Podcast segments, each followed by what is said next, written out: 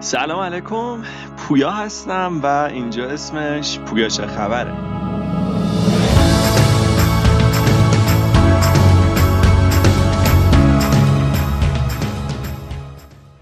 خب سلام مجدد. امیدوارم حالتون خوب باشه. ممنون از دوستانی که قسمت اول پادکست رو ازش استقبال کردن و گوش دادن نظر دادن اینجا از همتون تشکر می‌کنم. واقعا ممنونم که وقت می‌ذارین و من رو دنبال می‌کنین. این قسمت براتون یه پادکست عالی از یکی از مصاحبه های جدید ستگودین پیدا کردم که در رابطه با وضعیت شبکه های اجتماعی توی سال 2019 و 2020 صحبت می‌کنه و نظرش رو میگه و یه سری بحث های عمیق و چالشی مطرح میشه که این قسمت از پادکست به درد همه می‌خوره. حالا چه شما marketer هستی داری کار marketing و digital marketing انجام میدی تولید محتوا می‌کنی چه خودت کاربری فروشنده ای و داری از بستر شبکه های اجتماعی استفاده می‌کنی تا مشتری داشته باشی و افزایش فروش داشته باشی. به هر حال این قسمت خیلی مهمه و می‌تونه خیلی از سوالاتتون و دیدگاهاتون نسبت به شبکه های اجتماعی رو جواب بده. خب طبق روال همیشهمون من این پادکست رو قبلا گوش دادم نکات مهمش رو چکیده کردم نوشتم و براتون تعریف می‌کنم که توی این مصاحبه چه اتفاق افتاده بود.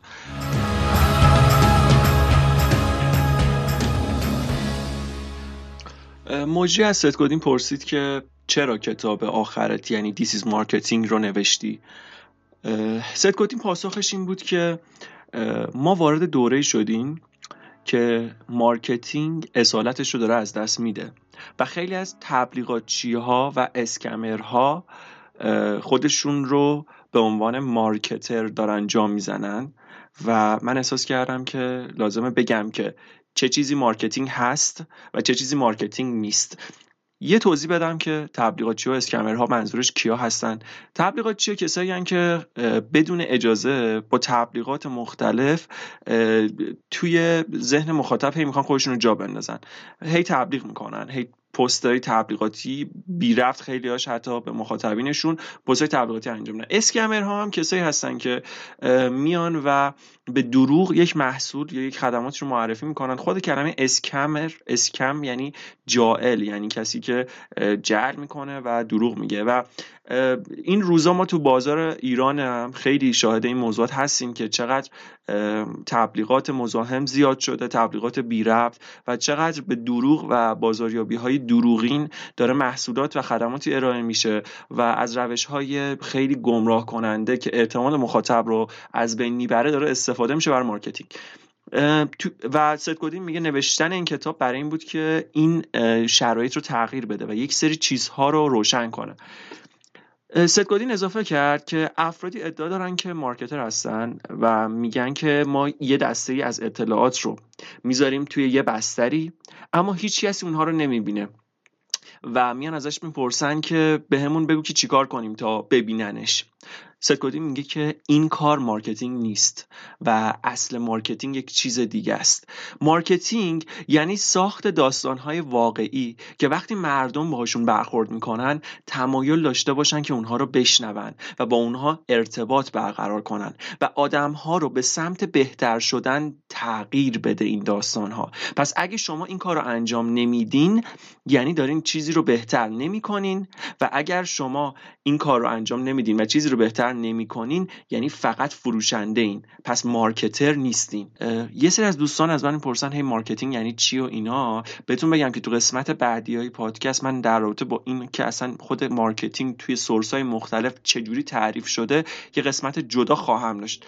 ولی این تیکه از پادکست به نظرم یکی از قشنگترین حرفها رو ست گودین بهش اشاره کرد. تو ادامه اموجی از ست گودین پرسید که marketing و تبلیغات با همدیگه چه تفاوتی دارن؟ و پاسخ ستگودین این بود که در سال 1950 وقتی چیزی برای فروش می‌رفت فقط کافی بود یه تبلیغ از اون توی تلویزیون یا مجله ها بخوره و یا یه تخفیف ویژه از اون توی کمپینی ارائه بشه. و وقتی این اتفاق میافتاد اون چیز به سرعت فروش می‌رفت. چون تلویزیون اون موقع جواب می‌داد و مردم اون بسترها رو نگاه می‌کردن و به تبلیغات ریسپانس داشتن جواب می‌دادن. و اگر شما با کلی پول هی خودت رو نشون می‌دادی می‌تونستی یک برند بسازی و موندگار بشی. همونطور که در سال 1960 و 1970 هر هفته در آمریکا یک برند جدید رو میومد. پس البته که شما باید توش خوب می شدی چون داشت جواب می‌داد. اما این روند تا سال 2000 ادامه داشت و بعد از اون این روند قطع شد. حالا بعد از سال 2000 چه اتفاق افتاد؟ یکم استراحت کنیم برمیگردیم. خب در سال 2000 یه اتفاق جالبی افتاد و اون این بود که مصرف اینترنت تبدیل به یک روال عادی برای خیلی از مردم شد و دیگه تلویزیون تنها رسانه موجود نبود. و اتفاقی که افتاد این بود که ما شاهد به وجود اومدن میکرومدیا شدیم. نه ابر رسانه بلکه رسانه های کوچیک. رسانه هایی که نحوه برخورد باهاشون با اون روشی که به صورت سنتی با اون ابر رسانه ها بود تفاوت داشت. سرگودین اضافه می‌کنه اینجا که اون زمان که تو یاهو بود یه سری افراد با کلی پول می اومدن اونجا و می‌گفتن که ما می‌خوایم تبلیغات اینترنت رو بخریم و می‌خوایم که همه جا دیده بشیم. و در نهایت کارشون به یه قرارداد با یاهو و بنرها توی صفحه اول یاهو ختم می‌شد. و یه موضوعی رو اشاره می‌کرد که می‌گفت اون افراد متوجه نبودن که اینترنت میزان توجه توش پخشه و هر بستری میزان مشخصی از توجه رو به خودش اختصاص میده. و شما نمی‌تونی فکر کنی اگه اینترنت سی میلیون مصرف کننده داره سی میلیون توجه رو می‌تونی جلب کنی. بلکه باید روی جمع کردن توجه یک عده خاص تمرکز کنی. و این چیزی بود که گم بود توی اون فضا توی اون زمان. و کسی بهش توجه نمی‌کرد. دقیقا توی همون زمانا بود که ست میگه آدمایی مثل خودش می‌تونستن با یک کیبورد پیامشون رو به دنیای بیرون منتقل کنن. اینجوری می‌تونستن برای خودشون مخاطب بگیرن. اتفاقی که افتاده بود این بود که یه عده متوجه شده بودن که می‌تونن محتوایی تولید کنن که مردم نتونن در مقابلش مقاومت کنن و مردم بخوان با میل خودشون به اون محتوا توجه کنن و چون مخاطب تمایل داشت که اون محتواها رو ببینه در نتیجه اون محتواها و توجهی که جلب می‌کرد می‌تونست برای اون افرادی که اونا رو تولید می‌کردن awareness بیاره آگاهی بیاره که حالا تو بعدش می‌تونست فروش بیاره و و و. که با این همون بازاریابی محتوایی هستش که راجبش این روزا خیلی صحبت می‌کنیم. و ست گودین میگه چیزی که تو کتاب Permission Marketing ش که یکی از کتابهای معروف قدیمیشه اشاره کرده اینه که ما باید میفهمیدیم که باید مرتبط باشیم و باید جوری بازاریابی کنیم که مردم تمایل داشته باشن تا صدای ما رو بشنون و نباید جوری باشه که مردم خسته بشن و این با تبلیغات متفاوته.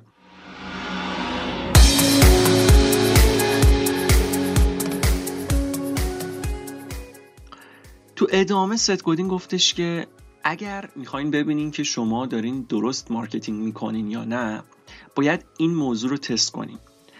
اگر یک هفته یک ماه و یا یک مدت مشخصی شما ایمیل ارسال نکنی توییت نزنی توی اینستاگرام پست نذاری چند نفر دلش برای شما تنگ میشه. اگه جوابتون به این سوال هیچی باشه یعنی شما spammer ی marketer نیستی و تا الان محتوایی که تولید می‌کردی برای مخاطبت مفید نبوده و جذاب نبوده. و روند کاریتو باید تغییر بدی. تو ادامه ازش پرسیده بود که گوینده ازش پرسیده بود که تو کتاب This Is Marketing ست گودین نوشته که شبکه های اجتماعی مثل چرخ و فلک هستن که به هیچ جا نمی‌رسه. و گوینده ازش پرسید چرا اینو میگه. ست گودین اشاره کرد که مسئله که خیلی مهمه اینه که همه می‌تونن در social media و ایمیل محتوا تولید کنن. و نکته که وجود داره اینه که خیلی راحت میشه به اونها بیتوجهی کرد و این محتواها رو زد بره بعدی و اینکه بخوای اصلا اون محتوا رو باز نکنی یا اون شخص رو unfollow کنی و نخوای محتوا رو ببینی. این بسترها یه مشکل دیگه که دارن اینه که خیلی اسپمی هستند. یعنی محتواهای به درد نخور و اسپم و محتواهای بی توشون زیاده.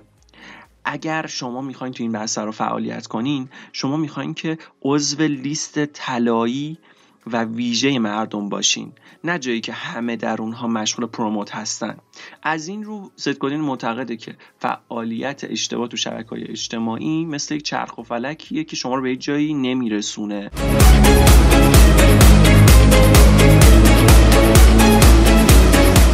خب برگشتیم تو ادامه صحبت ها ست در رابطه با social media اینو گفت که social media یک symptom ه نه تاکتیک. وقتی که ازش به درستی استفاده بشه. حالا symptom یعنی چی؟ یعنی یک عوارض ناشی از یک حرکته. یعنی شما میای یه کاری رو انجام میدی و بعد عوارض اون کاری که انجام دادی باید توی social media خودش رو نشون بده. حالا این یعنی چی؟ بیشتر توضیحش میدم و بهتون میگم که چه مثالایی زد. اومد گفتش که مونالیزا یه نقاشیه که خیلی تو اینستاگرام راجبش پست تولید میشه جوک تولید میشه همه راجبش صحبت می‌کنن. اما اون نه یه آدم واقعیه و نه حتی پیج داره.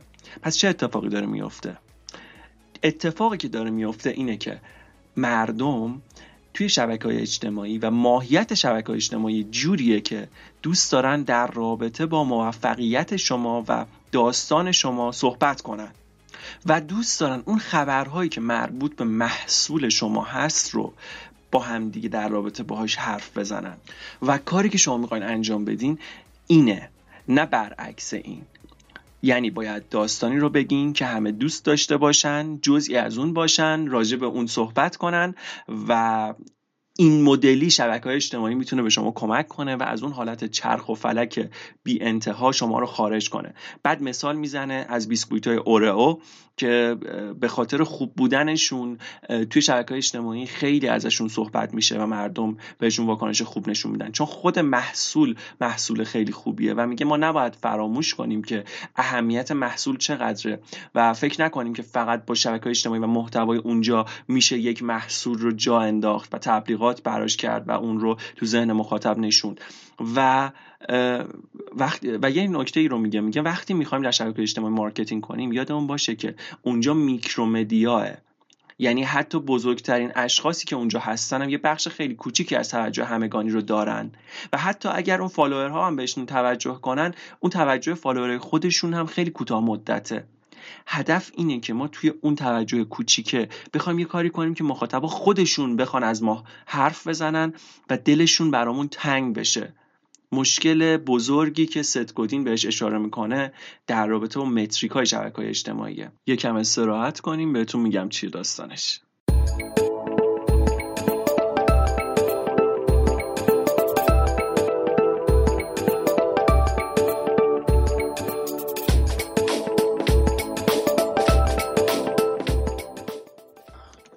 خب برگشتیم. ست گودین میگه مشکل از metric اس یعنی چی مشکل از metric اس اصلا metric چیه؟ اول اینو بهتون بگم. metric یعنی همه اون چیزهایی که شما باهاش میاین روند کاریتون رو اندازه می‌گیرین. مثل follower مثل like مثل عدد engagement مثل تعداد save مثل profile view و خیلی همه چیزهایی که می‌دونین. حالا چه توی اینستاگرام چه توی جاهای دیگه و بسترهای دیگه. ست گودین یه مثال جالب می‌زنه و میگه که یه بار یه تبلیغ رو توی وبسایتی می‌بینه که نوشته بوده که تام بریدی که فوتبالیست آمریکایی که خیلی معروفه بلندترین شوت خودش رو انجام میده. بعد روی تبلیغ کلیک می‌کنه تبلیغ بنری بوده. کلیک می‌کنه وارد یه پیجی میشه که می‌بینه یه تصویر و کلیپی از تام بریدیه که داره با دوستش در رابطه با قصدش برای این کار صحبت می‌کنه و عملا داره فقط توپو پاس میده به دوستش و فقط راجبش حرف می‌زنه و این کار انجام نمیده. حالا ست میگه که من روی این تبلیغ کلیک کردم. این تبلیغ تونست کلیک من رو بگیره. اما اعتماد من رو از دست داد و من بعد از این تبلیغ یه حس خیلی بدی داشتم و احساس می‌کردم که گول خوردم. در عمل تبلیغ به من دروغ نگفت. و به من صحبت های اون آدم رو در رابطه با پرتاب بلندش نشون داد. اما نوع کپی که نوشته شده بود برای این تبلیغ جوری بود که من احساس کردم باید الان با کلیپ پرتاب بلند این آدم روبرو بشم. اما قولی که داده بود رو عمل نکرد. از نظر احساسی من رو اعتمادم رو از بین برد و این اتفاق باعث شد که من نخوام به اون برند به اون تبلیغ و به اون وبسایت اعتماد کنم. و اتفاقی که افتاده اینه که الان metric ی که این وسط برای اندازهگیری موفقیت این تبلیغ و این تبلیغ بنری اگر قرار باشه تعریف بشه و اون metric تعداد کلیک کردن بر روی اون تبلیغ باشه اینجا اون metric داره به ما میگه که ما کار رو درست انجام دادیم. پس تبلیغه داره خوب جواب میده. چرا؟ چون روش کلیک شده و این کلیک مثلا عددش نسبت به پولی که واسش پرداخت شده خیلی بالاست. اما تو عمل آیا این metric ه واقعا داره باعث میشه که اون محصول اون وبسایت فروش بالایی هم داشته باشه؟ و این چیزیه که ست میگه شما باید توی تمام بسترها بهش فکر کنید اگه بخوایم Iranize ش کنیم شما نگاه کنید تو بستر social media ما امروز metric follower چقدر ارزشمند شده و چقدر همه فکر می‌کنن که باعث موفقیت. هرچند که خب جدیدا یه سری آدمایی که متخصص تر هستن دارن این قضیه رو رعایت می‌کنن و دنبال engagement و عمق ارتباطن و اعتماد بیشتر می‌سازن تا اینکه بخوان follower به دست بیارن. اما باز نگاه کنین همین امروز که داریم ما هم صحبت می‌کنیم مسابقه هایی تو اینستاگرام داره برگزار میشه که metric follower رو به عنوان موفقیت یک کمپین به عنوان موفقیت یک روند تبلیغاتی توی این بستر داره معرفی می‌کنه. و ستگودی میگه که این دیدگاه اشتباست. بعد یه مثال دیگه می‌زنه. میگه خیلی راحته بالا بردن این عددو و اینکه میگه من بلدم که چطور این عددا رو بالا ببرم. ولی میگه من این کارو نمی‌کنم. میگه برای مثال توی پستایی که توی وبلاگش می‌نویسه یک مدل از پست نویسی هست که توی اینستاگرام ما هم توی ایران خیلی جواب میده. این رو که بهتون بگم اول داخل پرانتز. میگه این مدل پست که پست لیسته و لیست نویسی هست خیلی جذابه. اینکه مثلا بگی 10 تا تکنیک 10 تا روش 10 تا ایده برای یه وبلاگ خوب داشتن برای اینستاگرام خوب داشتن برای مثلا هشتگ گذاری و و و. اما میگه این محتواها این محتواهای لیست مردم رو گول می‌زنه تا برای مدت کوتاهی به شما توجه کنن. و این اون چیزی نیستش که شما باید دنبالش باشین. و میگه این نگاه کوتاه مدته. خب یکم استراحت کنیم. با بخش بعدی پادکست خدمتتون هستم.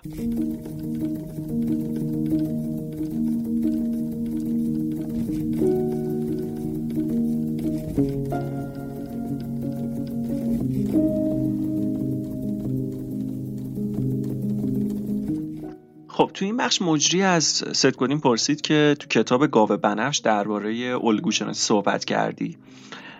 pattern recognition اینکه تشخیص بدیم همه چه انتظاری از چیزهای مشخصی دارن و بعد اونها رو جوری انجام بدیم که انتظارش ندارن. به نظرت social media برای این کار مناسبه؟ خب اول توی پرانتز من بگم گاوه بنفش چه کتابی بود و پیام کلیدی این کتاب چی بود؟ گاوه بنفش می‌گفت که اگه شما توی ماشین باشی و از بغل یک مزرعه رد بشی که تو اون بی نهایت گاو وجود داره. اگه همه گاوا قهوه‌ای و سفید و مشکی باشن شما هیچ وقت اون چیزی که می‌بینی جوری نیستش که نظرت جلب بشه و بخوای اون رو برای بقیه تعریف کنی.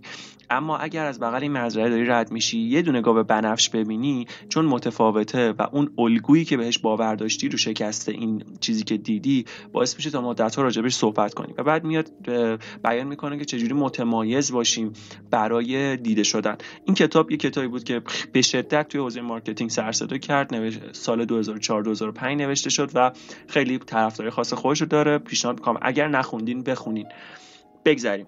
پس از ست گادین پرسید که آیا به نظر social media برای شکستن الگوهایی که مردم به اون باور دارن جای درستیه؟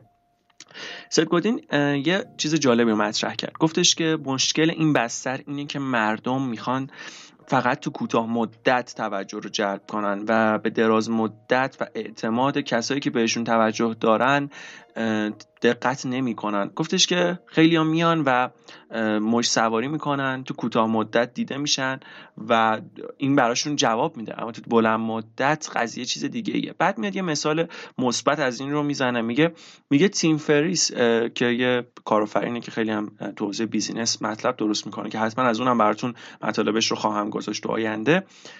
یه پستی رو نوشته و توی این پسته گفته که برای Fourth of July. یه تاریخ هست مثل دروغ 13 ما میمونه برای اونا که تو تاریخ چهار جولای میان و به هم دروغ میگن و این یه رسمی دارن که این کار رو انجام میدن برای شوخی و طنز و میاد تیم فریس یه پستی رو بعد توی وبلاگش منتشر می‌کنه و می‌نویسه که تمام مقاله هایی که تا الان توی وبلاگ تیم فریس چاپ شده نوشته خودش نبوده و این مقاله ها رو یه جوونی توی کشورهای آسیای شرقی با یه مبلغ خیلی ناچیز روزی یه دلار براش مینوشته. خب تو نگاه اول اگر بخوایم این قضیه نگاه کنیم از نظر marketing ست میگه که خب این پست برای مخاطبای جدید جذاب نیست. کسی که تیم فریسو نمی‌شناسه این پست اصلا براش کاربردی نداره. اگر شما می‌خواستین این کار انجام بدین اگه از این دید بهش نگاه می‌کردین این پست اصلا پست جذابی نبود. اما تا به امروز که داریم ما هم صحبت می‌کنیم این پست وبلاگ تیم فریس یکی از پربازدید ترین و جذاب ترین پستاش بوده و حتی ست مثل اینکه توی وبلاگش هم راجبش نوشته که بهترین پست Fourth of July مثلا تاریخ و اینجوری ازش یاد کرده. چرا؟ برای اینکه ست گادین میگه این پست اومد مخاطبینی که وجود داشتن تا اون لحظه رو هدف قرار داد و به جای تمرکز کردن روی مخاطبین جدید کاری که همه می‌کنن و تمام رقبا دارن انجام میدن اومد و گفت که تمام باورایی که تا الان به من داشتین اشتباه بوده.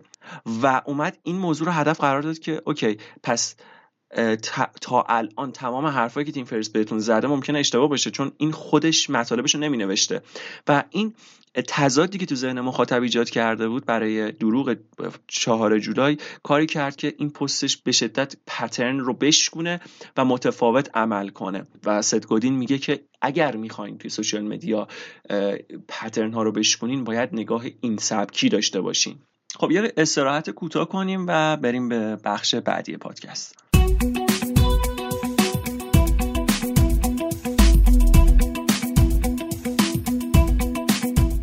خب توی بخش بعدی مجری از ست گادین پرسید که نظر راجع به empathy چیه؟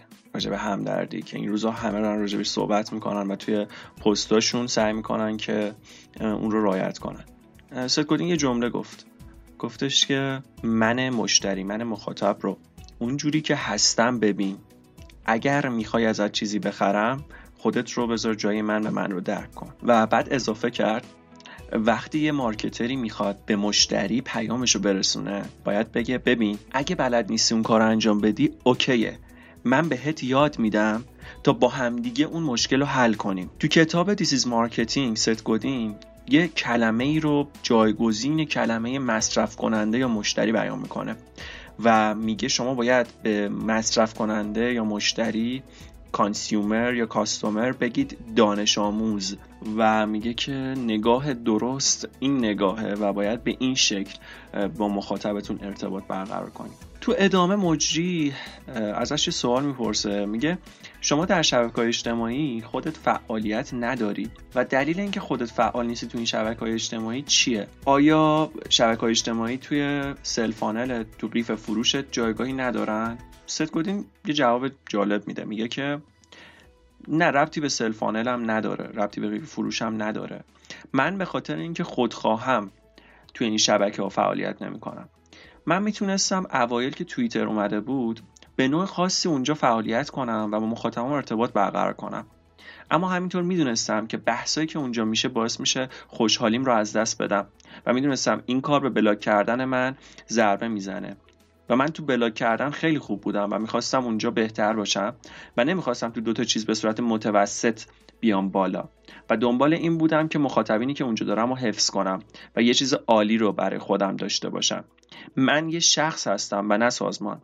پس من به روحیات خودم نگاه می‌کنم. اگر سازمان بودم قطعا قصه فرق می‌کرد و باید جور دیگه این داستان رو مدیریت می‌کردم. خب یک استراحت کوتاه کنیم و برگردیم.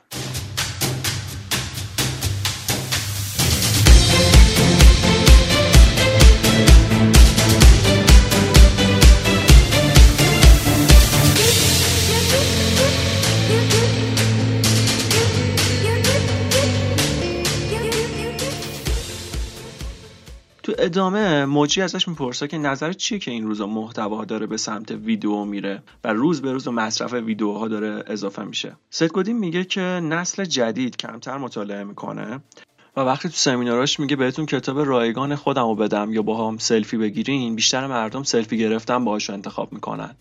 و تو ادامه میگه که من هنوز نمی‌دونم که چجوری میشه. به اینکه یک سال زمان بذاری و یک کتاب بنویسی بیایی و جلوی دوربین تو یه ساعت کل اون مطلب کتاب رو فیلم کنی. همچنین میگه که اسکن کردن و سرچ کردن در ویدیو خیلی سخته.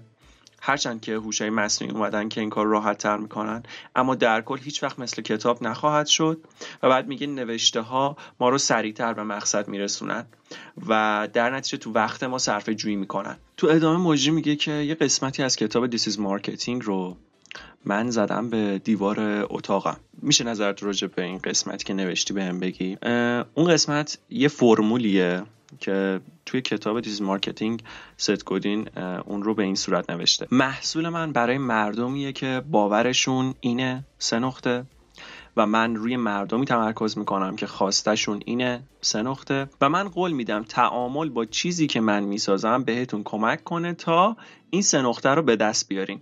جاهایی که سه نقطه است و جای خالیه جاهایی هستش که شما می‌تونین با فرمولی که ست گودین تو این کتاب گفته برای خودتون پر کنین. حالا مجری از ست پرسید که نظرت راجع به این چیه و چرا اینو نوشتی. ست گودین گفت این جملات خیلی عمیق هستند. اینها سایکوگرافی مخاطبین ما هستند نه دموگرافی. و این یعنی اینکه وقتی می‌خواین marketing کنین بدونین باور مخاطب چیه نه اینکه چه ریختیه. حالا من تو پرانتز یه توضیح بدم که دادای سایکوگرافی و دموگرافی چیا هستن. دادای دموگرافی مثل سن جنسیت حقوق محل سکونت و چیزهای ظاهره مخاطب هدف ما رو اندازه گیری می‌کنه و ما میگه. داده های سایکوگرافی چیزای روانشناختی و ذهنی مخاطب هدف ما رو به ما میگه. و این جملات ستگودین رو اگر برای کسب و کار خودتون بخواین بنویسین target می‌کنه هدف قرار میده باورهای مخاطبینتون